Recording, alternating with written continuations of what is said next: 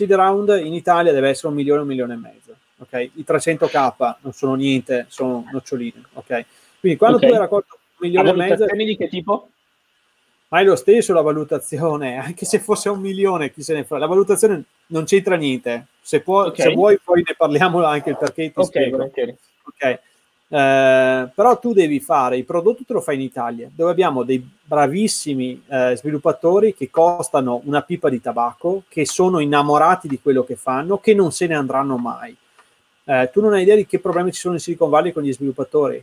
Tu, uh-huh. Una roba incredibile, in Silicon Valley danno le stock option, non come in Italia sai come le diamo, ogni sei mesi di solito maturi un ottavo della tua stock option, di solito questo è, è uh-huh. diciamo, il modello standard, poi ci sono vari casi in Silicon Valley il primo anno tu non maturi niente, perché nel primo anno se ne va via la maggior parte della gente, quindi viene assunta semplicemente per aumentare il salario e poi se ne va via per, perché qualcun altro gli ha offerto ancora di più. Mm-hmm. E mhm. poi da, dal, dal, secondo anno fino al quarto anno ogni mese maturi praticamente un 36esimo dei tuoi stock option. È una roba un po' strana.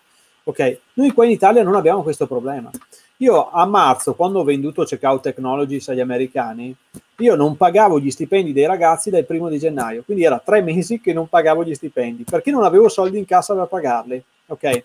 Quando l'ho raccontato agli americani, questi non ci credevano, pensavano fossi fuori di testa, perché per loro, loro mi dicevano che nel momento in cui eh, in azienda si sa che il round è un po' più difficoltoso di quello che si pensava, la gente si licenzia in massa.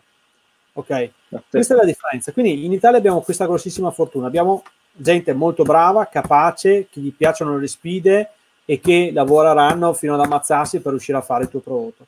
Però il tuo prodotto qual è il problema? Che il mercato italiano è piccolissimo. Quindi il mhm. primo mercato che devi pensare è l'Europa, ok? C'è un altro problema, noi potremmo anche pensare di dire, ok, facciamo società in Italia, però poi vendiamo tutta Europa.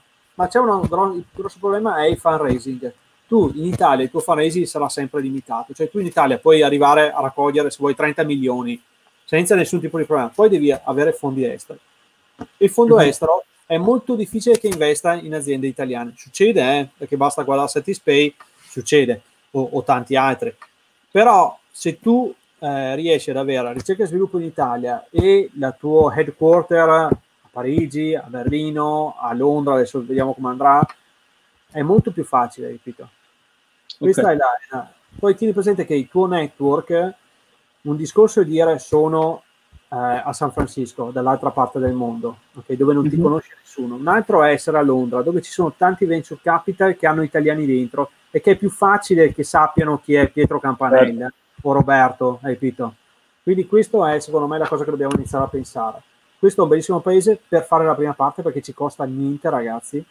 Io quando raccontavo agli americani che i miei matematici prendevano 55.000 euro all'anno, questi mi hanno chiesto se era il mese 55.000 e io dicevo no, 12 mesi e non ci credevano, capisci? Era una roba per loro fuori di testa.